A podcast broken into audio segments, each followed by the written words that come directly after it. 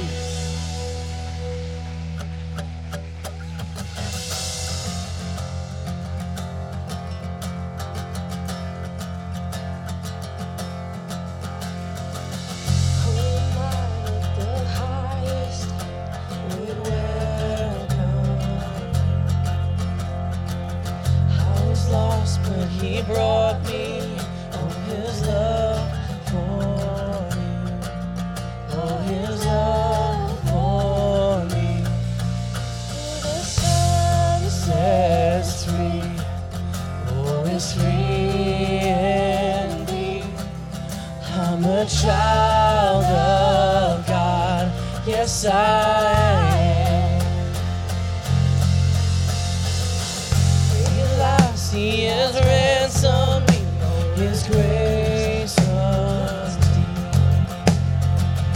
While I was asleep to sin, Jesus died for me. Yes, He died.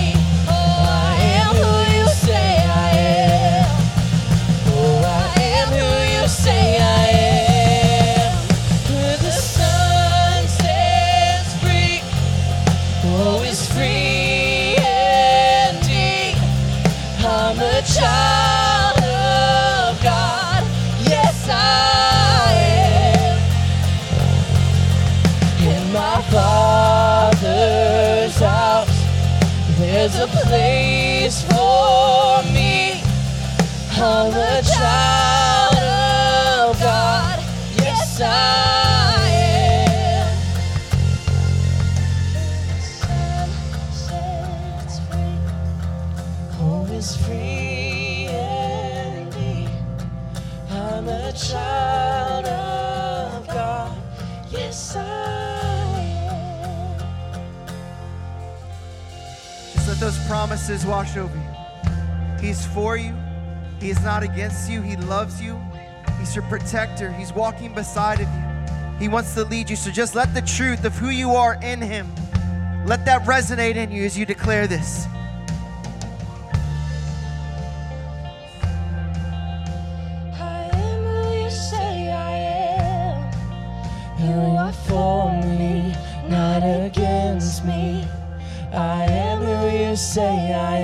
That's our truth this morning. I am chosen, not forsaken. I am who you say I am. You are for me, not against me. I am who you say I am. Oh, thank you, I am chosen, not forsaken. I am who you say I am. Because of you, You are for me, not against me. I am who you say I am. Set the voices and say, Come. I am chosen, not forsaken. I am who you say I am. You are for me, not against me. I am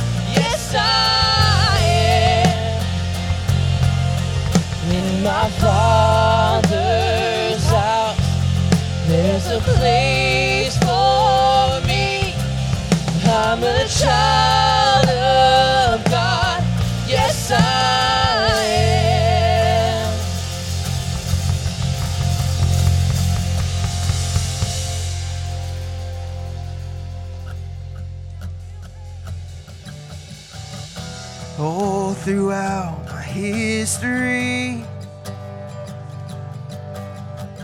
your faithfulness walked beside me. The winter storms made way for spring. In every season, from where I'm standing, I see the evidence of your goodness all over my life,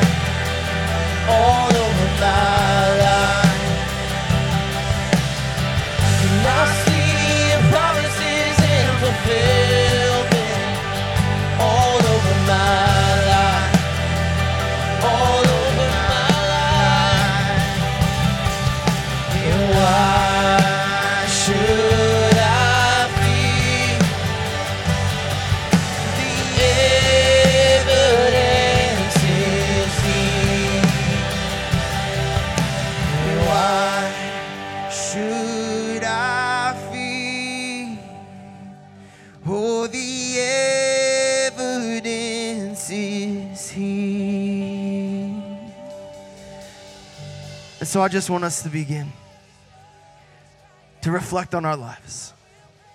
I want us to just begin to, to look at the evidence of God moving, of God drawing you close to Him. Begin to think of all that He has done, all that He has brought you through, all that He has led you through. And just begin to thank Him. Just begin to praise Him. Bible says every good and perfect gift comes from the Father. And here's what I love it follows up with that. In other words, and I'm paraphrasing here, but that that will never change. That means that his goodness is a promise. That means that his goodness is not something that will end one day, that will come to a culmination or an ending. It means that it is constant. That we can always trust in that, that we can always trust that he wants good things for us. Does that mean that we are going to be void of obstacles, that we are going to be void of, of hard things? No. Because it also says that in this life there will be trouble, but what? Take heart, for I have overcome the world. That means that when we put our faith and we hope, put our hope in Jesus, that means that no matter what we face in life, we can know He's in control. We can know that, that nothing passes through Him without Him being in control. So that means, you know what? I might not understand something, but I can know that God is good and that God is faithful. It might not work out how I think, but again, because of His goodness, because good things come from Him, I can know that even in the gravest of circumstances, in the hardest of trials, even when I do not understand it, I know that He's good. I know that He is faithful. And I know that He is walking right beside me. He reigns above it all. Can we continue to worship together? Can we continue to focus on His faithfulness? And can we just lavish Him with the praise that He deserves? Can we do that together?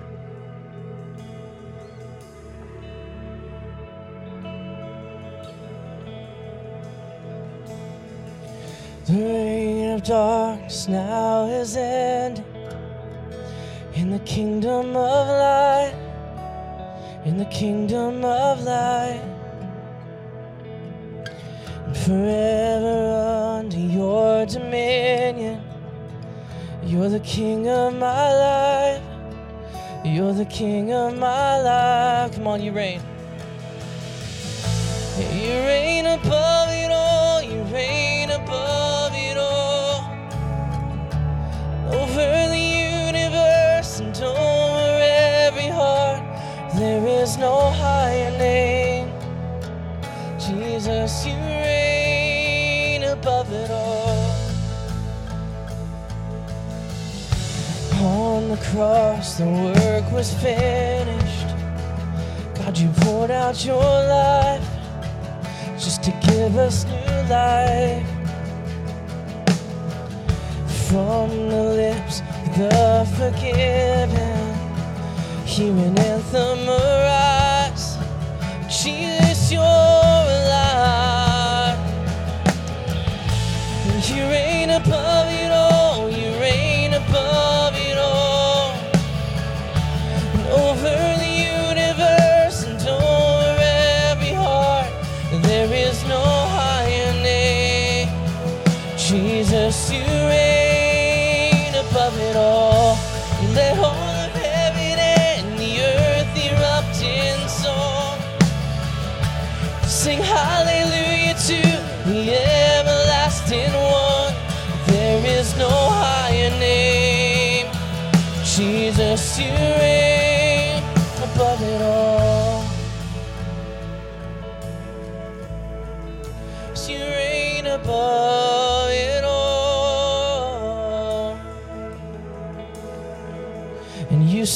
darkness running out of an empty grave.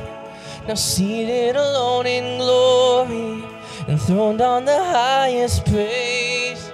You sent the darkness running out of an empty grave. Now seated alone in glory, enthroned on the highest praise. And you sent the darkness running out of an empty grave. Seated alone in glory, enthroned on the highest praise. And you sent the darkness running out of an empty grave. Seated alone in glory, enthroned on the highest praise. You sent, and you sent the darkness running out of an empty grave. Now seated alone in glory, enthroned on the highest praise.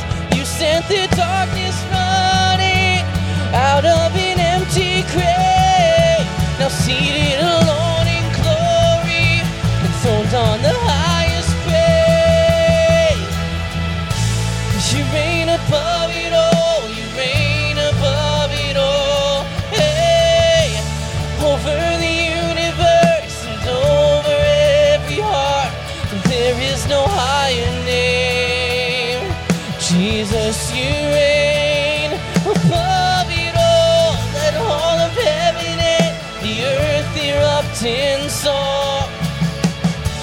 sing hallelujah to the everlasting one.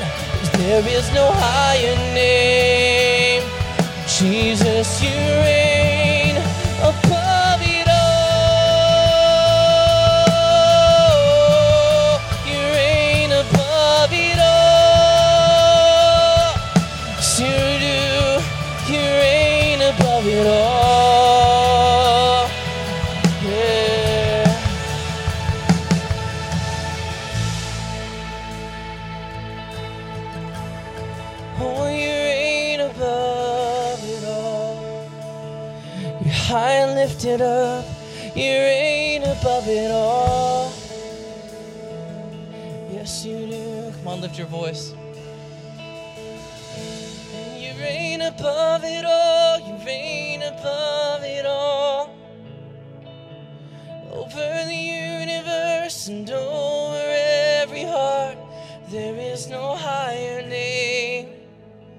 Jesus, you reign above it all. All of heaven and the earth erupt in song.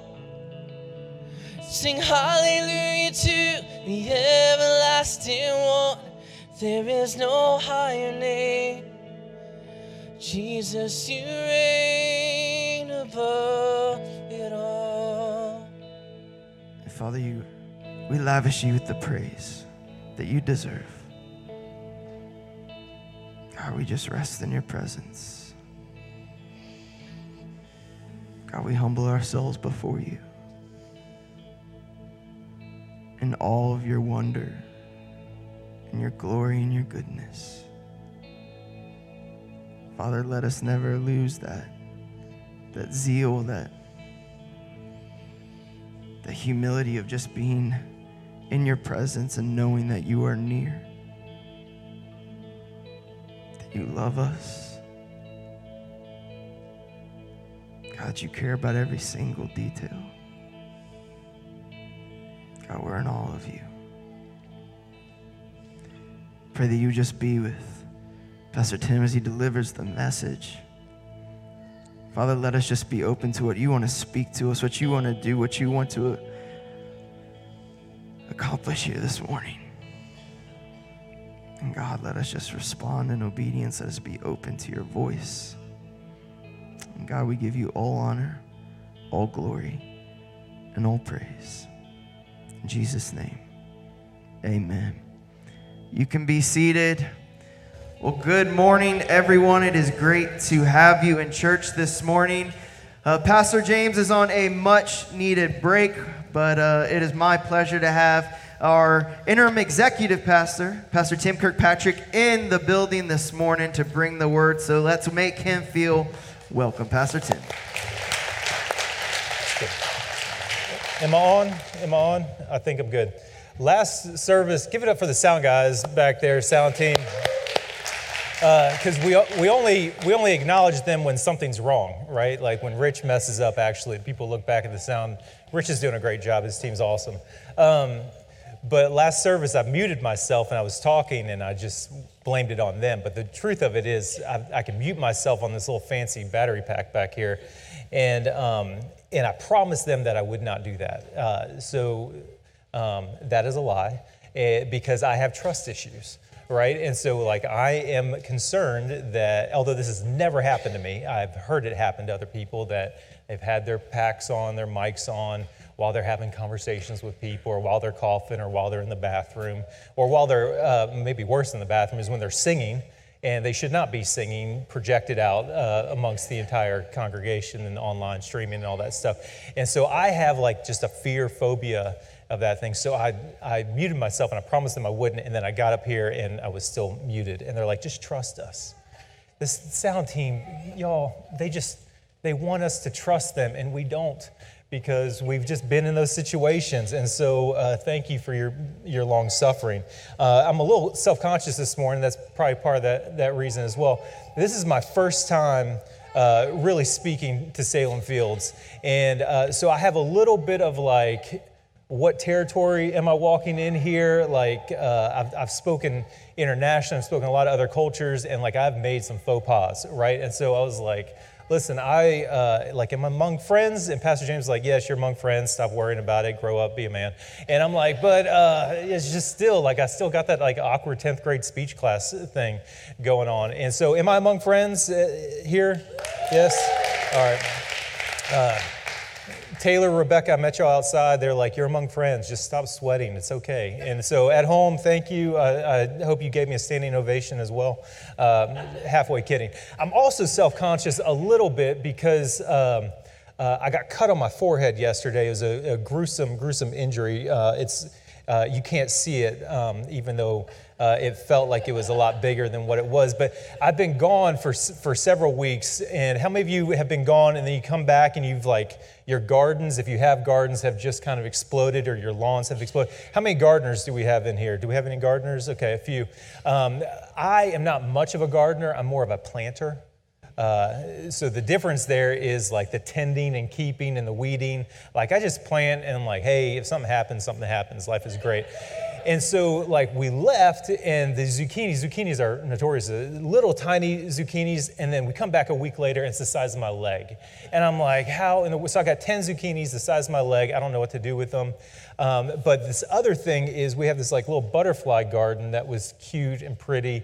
And we got back and apparently it rained and was hot. And so like everything is six foot tall. Um, and like falling over and like their weeds are out of control and i am not much of somebody that's into weeding all right does anybody actually enjoy weeding if you do there's something mentally maybe a little like it's tedious hard work that's why like people plant and they don't garden uh, because they, they don't like the weeding and the tending part of it.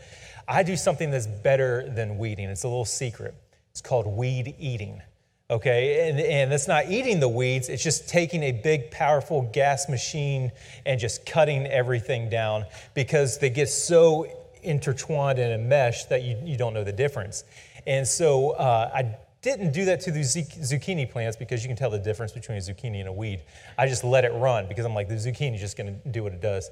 Uh, but the butterfly garden, like the flowers are all done, and I can't tell which is the weed and which, I mean, like everything's six foot tall. And I am not six foot tall. Uh, so like I'm just walking through this and I'm like, it's just going to be easier if I just cut everything down. Uh, I did not tell my wife, um, which was a mistake. I heard one. That's a mistake, right? And so sometimes you just roll with it and you hope that you get forgiveness. Most of life is like that. And so I'm in there just, you know, cutting this thing down. And then all of a sudden, what felt like a five pound rock shot up and hit me on the forehead. Okay, now it was probably a pebble. It was just, truth of the matter is probably a piece of mulch. But it hit me in, uh, in a middle-aged male's most sensitive part, not what you think, in the receding hairline. That's, the, that's our most that's our most sensitive part to our ego. All right, and it hit me We're like right in the corner, right in the crack. And I immediately, you know, and there's the blood everywhere on my hand. I'm like, oh my gosh, I'm gonna need stitches. I'm speaking tomorrow. And, and I go up to, to the house and I'm like, Katie, Katie, like I, have been hit, um, like, like this, like wounded in battle or, or in a baseball game or something just very non-combative. But I felt, I felt the pain of it. And uh, so I'm in there looking for my purple heart and she's like, I can't see it. And I'm like, it was just there, and it feel it hurts. It like it hurts, and uh, and so like I'm all self conscious that I'm gonna like have this big like knot on my forehead like I was in UFC or something like that. She's like, I think you're gonna be fine. Um, just and she's like, how'd that happen? I was like, don't worry about it. Just don't go out to the don't go out to the garden. Um, but I, I, don't know if anybody else is like that, but I am like that, where I get like I like things compartmentalized. I like uh, I like little perfect edging around my um, my my beds, like my garden beds and my lawn, and I like that in my life. I like to have my work life, I like to have my personal life, and then I like to have my relationships. And God help me if any of those worlds start to, to come together. And I just like everything very much compartmentalized. And when things start to overgrow themselves and get enmeshed, I have a tendency to like just kind of cut it all down and, and, walk away and then start over with something new. And interestingly enough, that, I know that's a hard segue, but interestingly enough, that's what's going on in this church that we're going to study today. Um, so the other self-conscious thing is Pastor James is like, hey, we're in a Revelation series. I'm like, ah, that's not really my cup of tea on, um, on, on speaking to a group for the first time. Uh, but we'll give it a go. And he's like, ah, it's just the seven churches, you know, going through that. And it's actually pretty interesting once you get into all this stuff. The, the issue with Revelation is, uh, especially these churches, is it's wrapped in meaning upon meaning and upon meaning. So we're going to start to go through that and, and unwrap that here. Um, but this church in particular, that, that Christ is speaking to, there's about seven churches. This church in particular is one that's so enmeshed in some really good things that are happening, but also some really bad things that are happening. And it, it's so intertwined, so enmeshed, that it's really tough to tell the difference. And so, um, so we're going to get right into that. I believe we have uh, the words on the screen. This is Revelation chapter 2, verse 12. I'll be speaking out of the message translation this morning. There's a lot of beautiful translations out there. Uh, same, same original words, uh, usually in, in Greek if you're in the New Testament and then those get translated and then contextualized throughout the years. Uh, this translation is, a very poetic one, um, also very beautiful, but we'll get into this. Write this to Pergamum, to the angel of the church, the one with a sharp, biting sword draws from the sheath of his mouth. Out come the words, I see where you live, right under the shadow of Satan's throne but you continue boldly in my name. You never once denied my name, even when the pressure was worse. When they martyred Antipas, my witness, who stayed faithful to me on Satan's turf. But why do you indulge that Balaam crowd? Don't you remember that Balaam was my enemy agent, seducing Balak and sabotaging Israel's holy pil- pilgrimage? By throwing unholy parties? And why do you put, put up with the Nicolaitans who do the same thing? Enough. Don't give in to them. I'll be with you soon. I'm fed up and about to cut them to pieces with my sword sharp words. Are your ears awake? Listen. Listen to the wind words, the Spirit blowing through the churches. I'll give the sacred manna to every conqueror. I'll also give a clear, smooth stone inscribed with your new name, your secret new name. So let's give some context to that because when you first read, or at least when I first read it, I'm like, okay, this is kind of trippy. This is a little bit out there, and I don't know if I understand what all those uh, words mean in relation to what's going on here, and I definitely don't know how that relates to me today in 2021. And so, just speaking to that, and, one really interesting thing is, is the word is living, alive, active today. It may not have been written to us, but it is written for us. And the old rabbis used to say that it's like a gemstone, that every time you picked it up and you turned it in the light, it got new meaning. You got new revelations, new depth. so, what I'd like to do is add some of that depth and some of that context today. So, we're just going to, almost like VH1 storytellers walking through a song, we're just going to, verse by verse, walk through some of these things and, um, and add some of that death to it. So, first of all, I see where you live, right under the shadow of Satan's throne. Holy smokes. Like, who wants to live there? Like, you want to talk about hot. Like, right under the shadow of Satan's throne. And here's the thing when, when Satan was kind of banished to the earth, God said, You are going to be the ruler of the earth. You're going to run all over it. I own it. You are going to be the ruler over it. And so his throne, his, his seat is in this city. You want to talk about a bad place to live, right? Right there in this city. And why is that? Why is that? It's tough to say unless you go back and, and look at some of the things that, that, again, are contextually going on here. I think last week Pastor James talked about Smyrna. The week before it should have been Ephesus if, if he was going in order there. Um, those two cities, the big thing about them is they were trade cities. Ephesus has some, some really cool and interesting things going on there as well, especially if you go back to Ephesians in, in the book there. But Pergamum was not a trade city.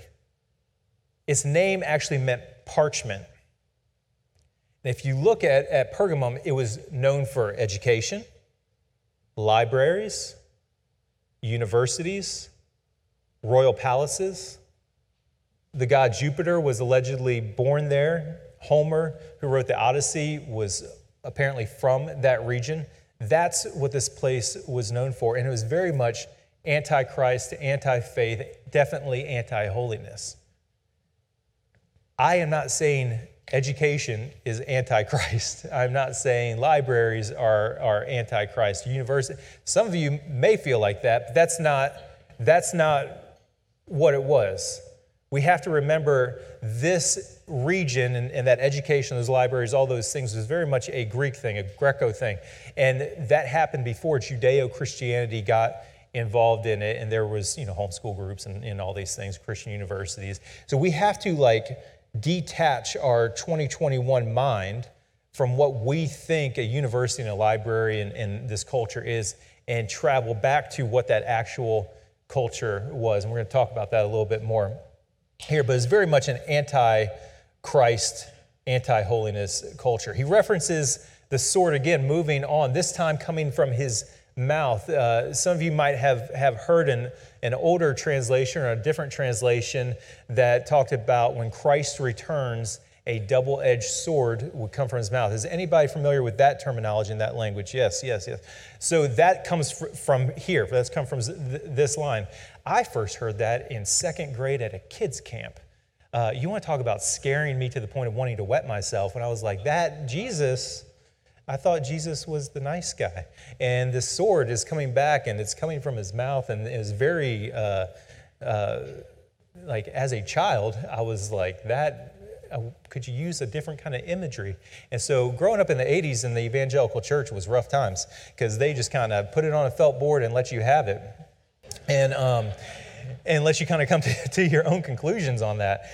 And, uh, and that's what's going on here. And so I, I did not truly realize, because again, we have to understand that a lot of this is analogies, a lot of this is metaphor, a lot of this is imagery. Is not a literal sword coming from Christ's mouth. It's a double edged sword, two edges, two sides to it. So, kind of, if you think in Braveheart sword, it's kind of one of those big old uh, Scottish claymores coming from his mouth. But the two sides, it's a moral, not a material sword, it's a moral sword. One side is the moral authority that Christ has to bring this. The second side is one that cuts and one that, one that separates. So when it talks about double edged sword, it's talking about both the moral authority, but also the moral ability to cut and to divide. And he says, You continue boldly in my name, even when the pressure was the worst. This seems like a good thing. Like, this seems like a good thing, but then comes the hammer. And if you're not familiar with certain parts of Old Testament literature, you might just run right past this. The hammer comes down, he says, But why do you indulge the Balaam crowd?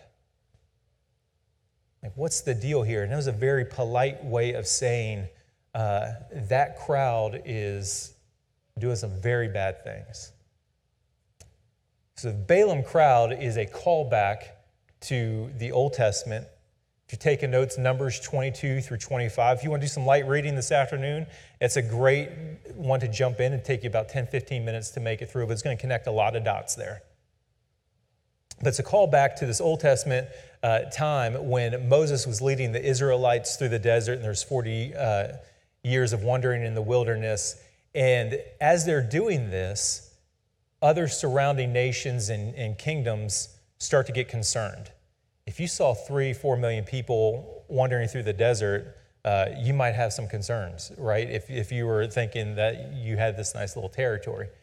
And so King Balak hires a, uh, a prophet, a prophet for hire, uh, if you will, and says, Hey, I want you to come and curse these people. That would make me feel a whole lot better. I'm going to give you a lot of money.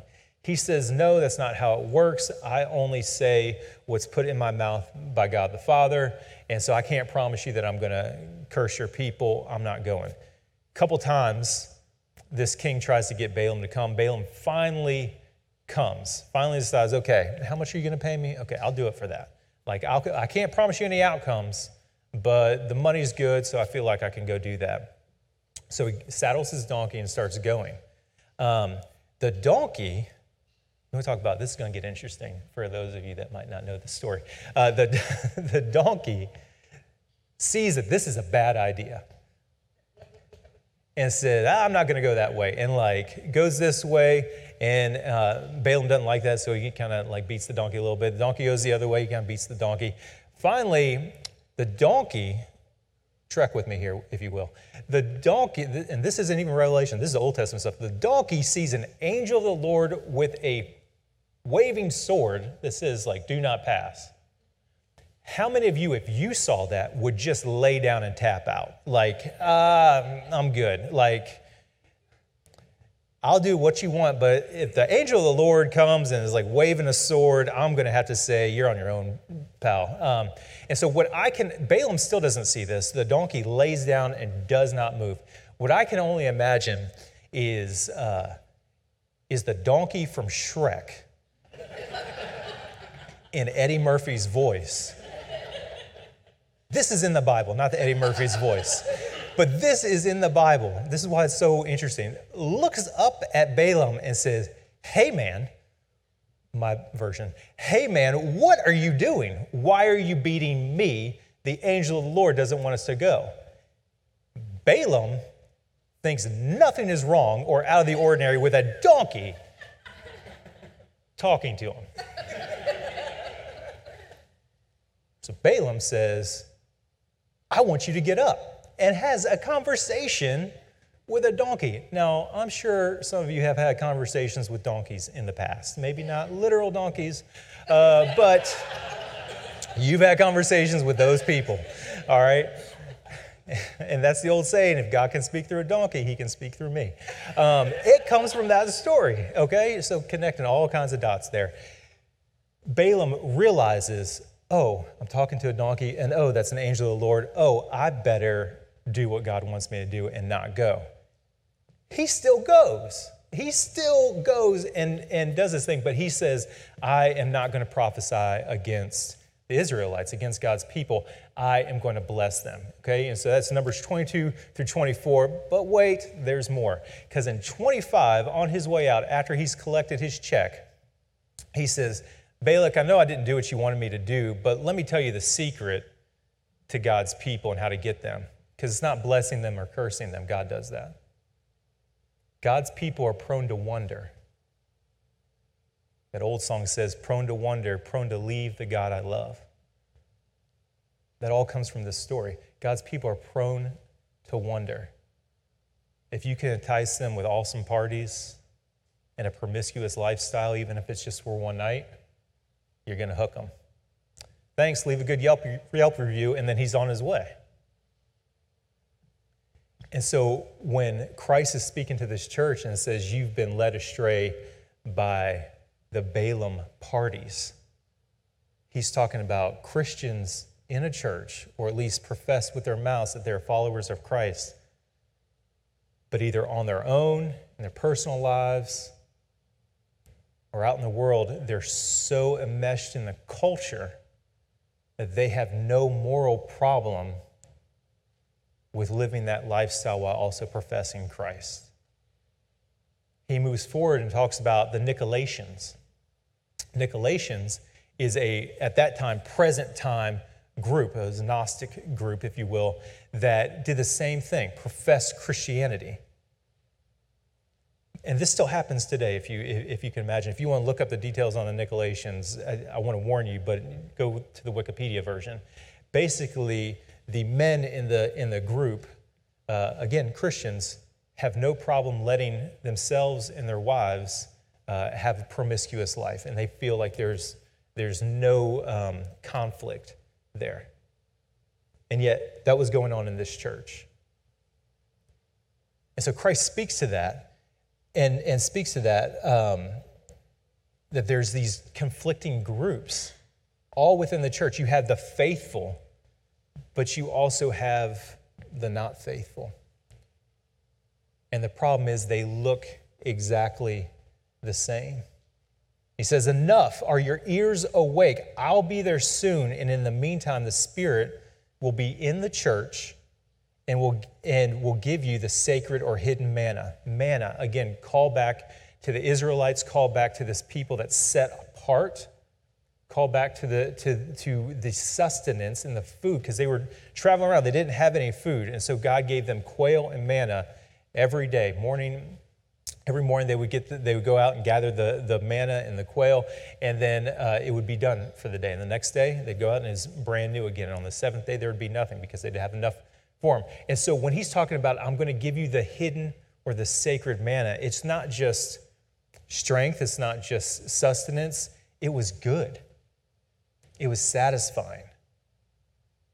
And then the hidden part there's actually some of that manna went into the Ark of the Covenant. And the Ark of the Covenant is where God rested, with the Spirit of the Lord. And so it wasn't just the satisfaction and the sustenance and the strength, it was a spirit. There was a nearness to the Spirit that He says, if you overcome, if you just stay with me on this, stay faithful, not be overcome, but you will overcome, I will give you this. And then lastly, he says, I will give you a clear, or other versions say, a white, smooth stone with your name or a new name inscribed on it. Again, going back to Pergamum as a city, part of, of the worship of that city, of that culture, was, believe it or not, healthcare.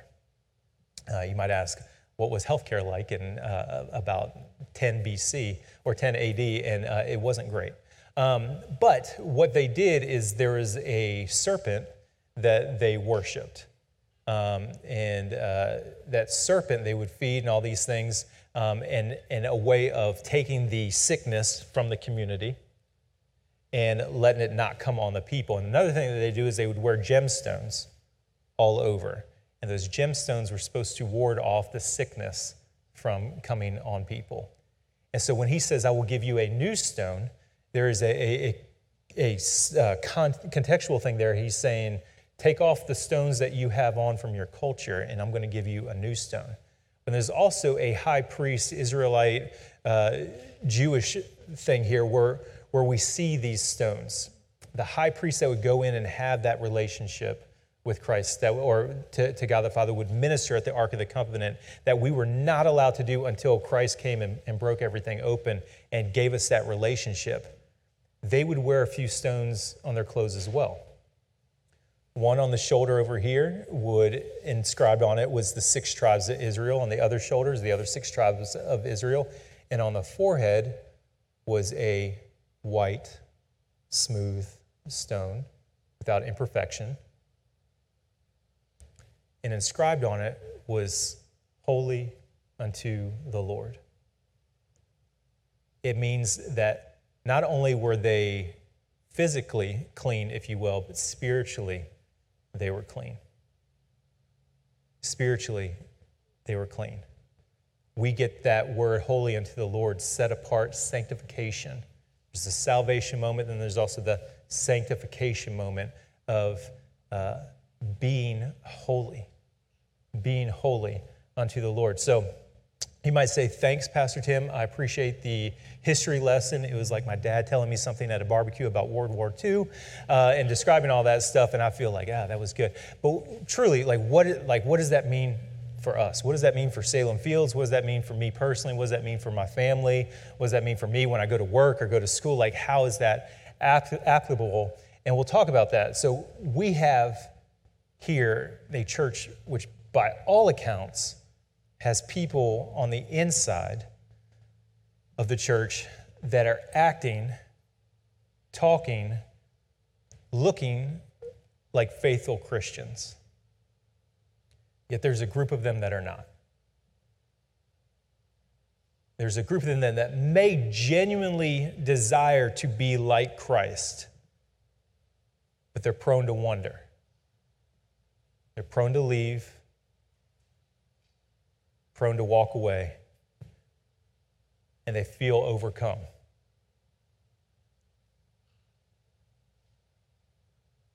There's a old theologian, pastor, a guy named John Wesley. I've done quite a bit of studying on him from the 1700s. And uh, great upbringing, uh, phenomenal parents, and by all accounts, he was quote unquote saved, if you will. And so much so, he grew up in England, so much so that he felt like he, he needed to do something extra super spiritual, which was become for him a missionary to America and that was to, to minister to the Native Americans and to minister to the colonists, uh, specifically in Georgia, Savannah, Georgia, if, if you want to um, really pinpoint it there. And on his way over, he meets, he's in this boat with a, with a group of other people who had been praying nonstop for two years. It was a group that did round robin praying, and they prayed nonstop for two years called Moravians. And he, for the first time in his life, encountered what he would say would be people that truly got it. People that truly were faithful to Christ. See, he grew up in it. He was probably talked about uh, the, the double edged sword coming out of Jesus' mouth when he was in second grade at church camp as well. Like, I very much identify with growing up in it. Some of you might identify with growing up in it. And he writes down, I came here to save the Americans, including the Native Americans, but who will save me? He was an ordained preacher. Without getting too much into it, the state of the church in America, especially the evangelical church, is one that is very enmeshed with the faithful, the questioning,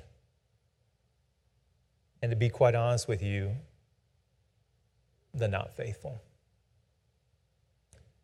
To the point where entire groups of people are saying, I'm going to take a weed whacker to the whole thing and leave it because what I grew up in, what I see come out of the mouths of some of these people, and what I read in Scripture about who Christ is and who Christians are supposed to be do not line up.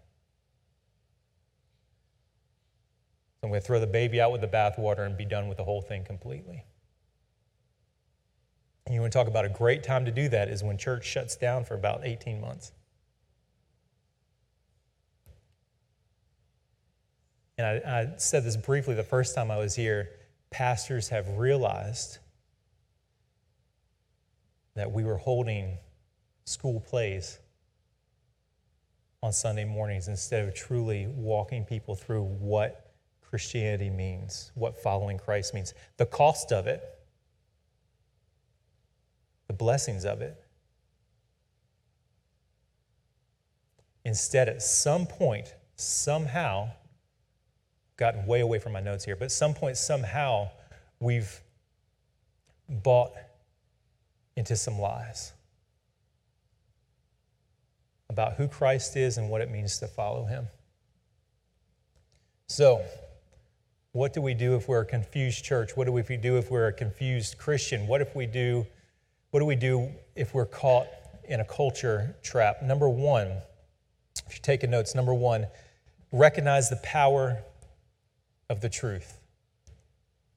Hebrews 4 says, God means what he says. What he says goes. His powerful word is sharp as a surgeon's scalpel, cutting through everything, whether doubt or defense, laying us open to listen and obey.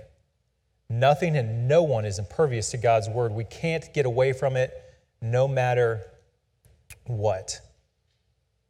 We live in a day and age, just like in Pergamum, where truth is questioned.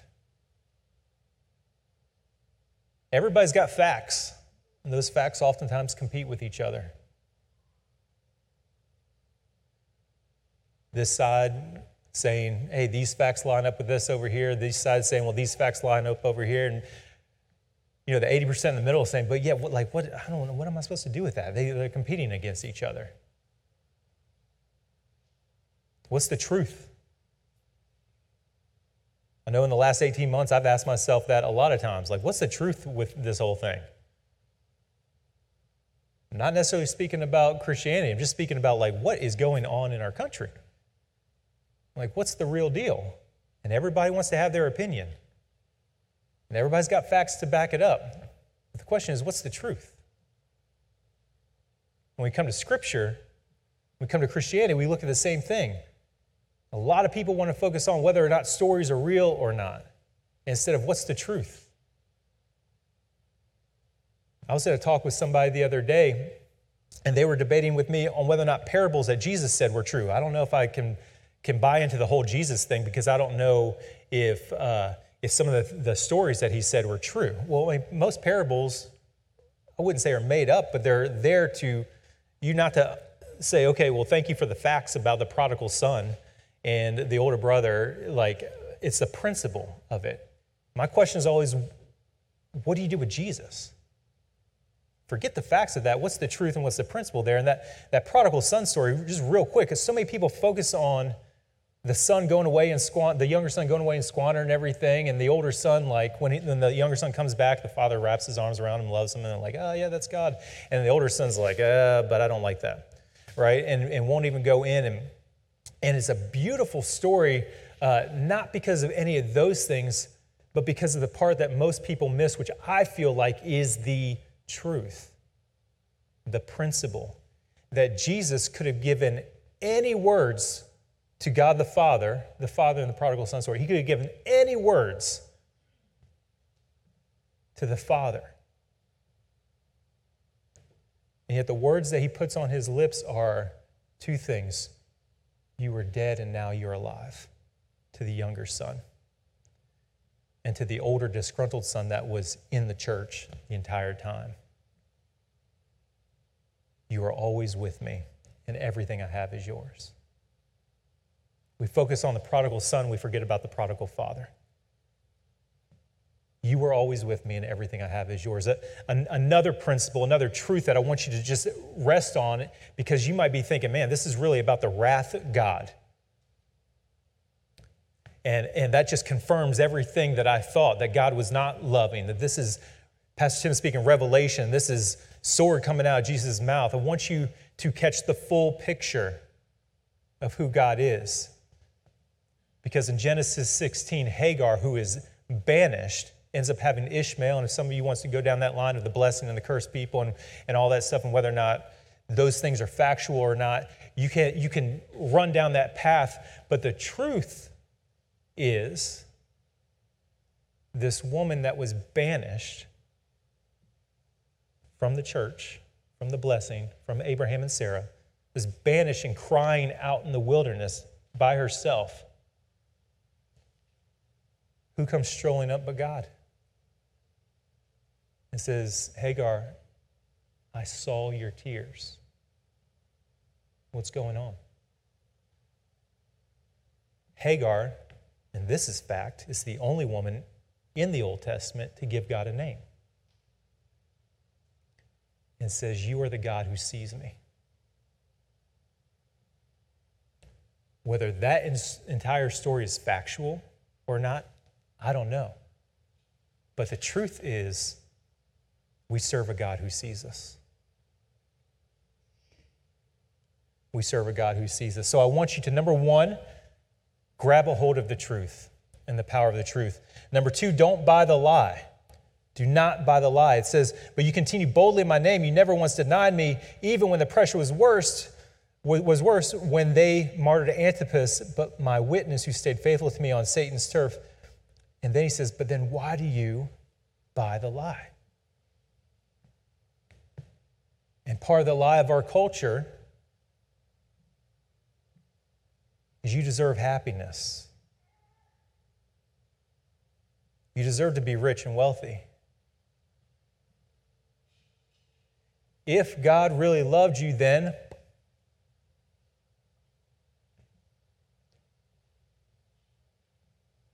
and while there may be truth to that, that God does want to bless you, it's not an end and it's definitely not a means to an end. God is more concerned with your sustained joy than your momentary happiness. God desires obedience over sacrifice. Those are the truths. We may agree with that, but then we go out of these doors and our actions show that we've bought into a lie. And those lies are usually self centered and self serving, to be honest with you. And listen, I've been there before. Writing this message this week, I'm like, I'm, I got to speak this to myself. Because there's several lies that I've bought into, even lately. So, what do we do? Number one, recognize the power of the truth. Number two, don't buy into the lie. Number three, probably most importantly, is to celebrate your relationship with Christ. Celebrate your relationship with Christ. What does that look like? It, it could look like spending time in the Word. Scripture right there tells us that it is the spirit of the word, it's the power of the word that begins to separate those things in our heart that we can't even figure out how to untangle. Spending time in the word, spending time in prayer, spending time fasting, those three things right there, no Christian can delegate. And yet we look at them like chores. We look at the Christian life like a, like a, a list of things to do and things not to do. And we end up trying to do that balancing act. I got to do all these things I really don't want to do, like maybe I don't want to read the Bible. Maybe it's boring to me. Understand. I got to not do all these things that I actually really do want to do. Like, man, I get that as well. And when you're focused on those things and toeing that line, you will fall. It will erode your soul and make you miserable and make the people around you realize that you're miserable. I get it. But if you look at it relationally, especially if you're married, do you wake up every morning saying, I better not do things to mess up with my spouse? Well, maybe you do. I don't know.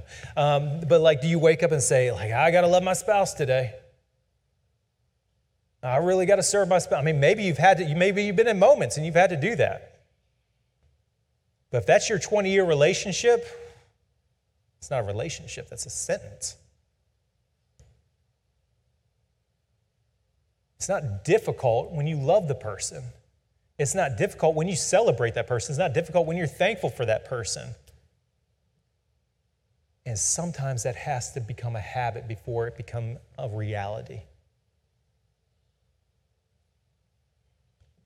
It's the same way with our relationship with Christ. It's the same way with God the Father. Sometimes we need to rediscover the joy of our salvation. Do you remember those moments if you've been saved? Do you remember when you felt God wrap his arms around you like you were that prodigal son? Do you remember the freedom that you felt in those moments? You remember the joy you felt in those moments? Reading the word and praying and fasting, those weren't chores. Those were date nights. Those were ways to connect. You didn't have to worry about all the don'ts that you weren't supposed to do. You just didn't do them because you were alive in the Spirit. But over time, as we become more comfortable, can I say that? Slash more calloused to the things of God, we can start to wonder and start to walk away. But Christ tells us that we are overcoming. We aren't overcome, we are not overrun. He says, if you are in Christ, you are an overcomer. And if you stay faithful, if you remain faithful, the blessings are going to come. So, as we close here, there's, there's two things I want to pray about, and we can go ahead and stand as, as we close here. I want to speak, because this was me for so long, I want to speak to those who may need to rediscover the joy of their salvation. It's been a long, hot summer, it's been a long couple of years. Circumstances in life have, can beat us down and make us calloused. And to be honest, we're an easy hook.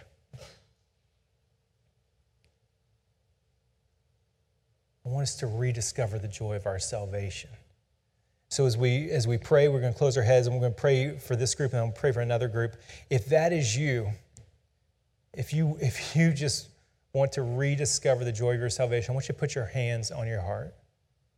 Whether you're here, whether you're in the lobby, whether foyer, whether you're at home watching this online, just put your hands on your heart. And I pray that God would reignite the joy of your salvation. Father, we pray that you would remind us of the moments. It may have been a process or maybe in some mountains and valleys, but you would remind us right now as we put our hands on our hearts of the mountain tops. Of you wrapping your arms around us where we felt weightless, where we knew we were sinless,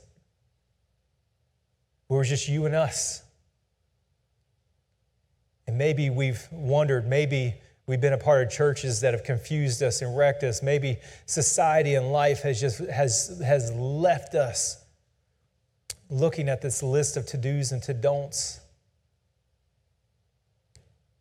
But right now, as we, our hands are on our hearts, I pray that you would let people know and feel your love for them. Gently remind them of the moment. Remind them of the moment in the 60s or in the 80s or in the 90s or in the car or, or at a camp or reading the Bible or with a friend over coffee where you sent your spirit and confirmed your love for them. That you are always with them and everything you have is theirs. Seal that, Lord. And now for, for another group, if, if you are far from God, maybe you've never met God, maybe you've never felt that, maybe you've never known the freedom that comes with being in Christ. Maybe you've never known what it's like to overcome temptation and sin and, and live a life not of strength, but of surrender.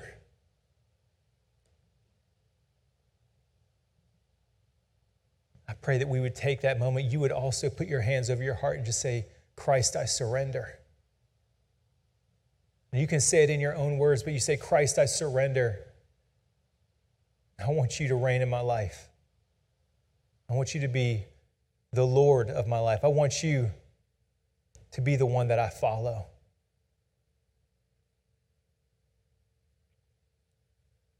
And Father, we pray that you would take and you would seal those things in our hearts and our minds. And we pray that true life change will happen not momentary, but it would be sustained. And we would see lives changed. We would see relationships reconciled and redeemed. We would see communities and cities and states come together proclaiming your truth that we are more than conquerors. In Christ's name we pray. Everybody said, Amen. Pastor Rich. Thank you, Pastor Tim. Man, what a word. Um, you know, I know there's so many things that God was speaking to me about as Tim was preaching that, and and hopefully He has spoken to you. And you know, I know a lot of decisions were made just now, and and we believe that uh, you need to let somebody know about those decisions because we weren't made to do this life alone. We were made to do it within community. And so uh, we've actually made our process really easy. If you just go to salemfields.com slash my decision, um, and, and just it literally takes 15 seconds. Let us know what decision you made so that we can come alongside you that we can walk this out with you uh, encourage you pray for you uh, give you some next steps. Um, so please do that because i'm telling you it will be a great step that you take and we can walk this out together. Hey if you're a guest with us thank you so much for just being here. Hopefully you've uh, experienced the community here. Um, you know we really just believe that uh, god wants uh, all of us to belong because we all belong within the kingdom of God. And so uh, we just want to be able to just join you and help you uh, just walk this journey out. Um, so if you can actually just do us a favor, take out your phone, just scan that QR code on the screen, or go to salemfields.com slash guests. There's a lot of information that you could possibly um, just want to know about who we are. But there's also just a little quick uh, connection card there. Just fill that out. Let us know who you are so that we can reach out to you, get to know you a little bit, and answer any questions that you might have. Um, we just got done with worshiping through song and the word, and just another way that we worship God here is just through uh, giving. Um, so if you're a guest with us, do not feel obligated to give, but uh, we thank you, all of you that do call yourself belongers. Just thank you so much for your generosity. It really helps us carry out the vision and mission of what God is doing here, both in our community and our global community as well. And so, uh, a couple of those things that we're doing is uh, students, um, they're doing their Christmas in July. That's coming up, and uh, it's coming up quick. Just email students at salemfields.com uh, to get them signed up if you have a student or if you know one. Uh, it's coming up quick. The details are on the screen. Uh, also, we're going to be doing another outdoor movie event for the community as well. that's going to be coming up on Friday, August 13th. We're going to show Hook, but it's going to be a great time. So please uh, definitely spread the word. Uh, get those invites out to your uh, family and friends. Have them be a part of that. Uh, another thing that we're doing is we actually, one of our local partners is Smith Station Elementary School. We love being able just to come alongside of them and serve their community. Um, they're going to be having a end of summer cookout. And so uh, they need volunteers. Um, but if you can't volunteer and you just want to be able to give to the event as well, you can do so um, just by writing on your envelope or online, just uh, giving it to missions or just say Smith Station uh, Elementary School.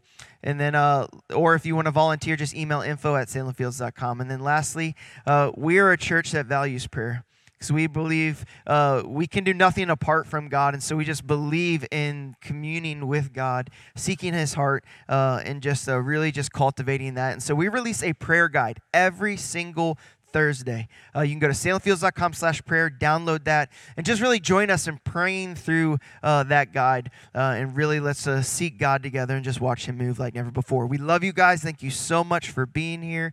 Uh, we'll see you back next weekend.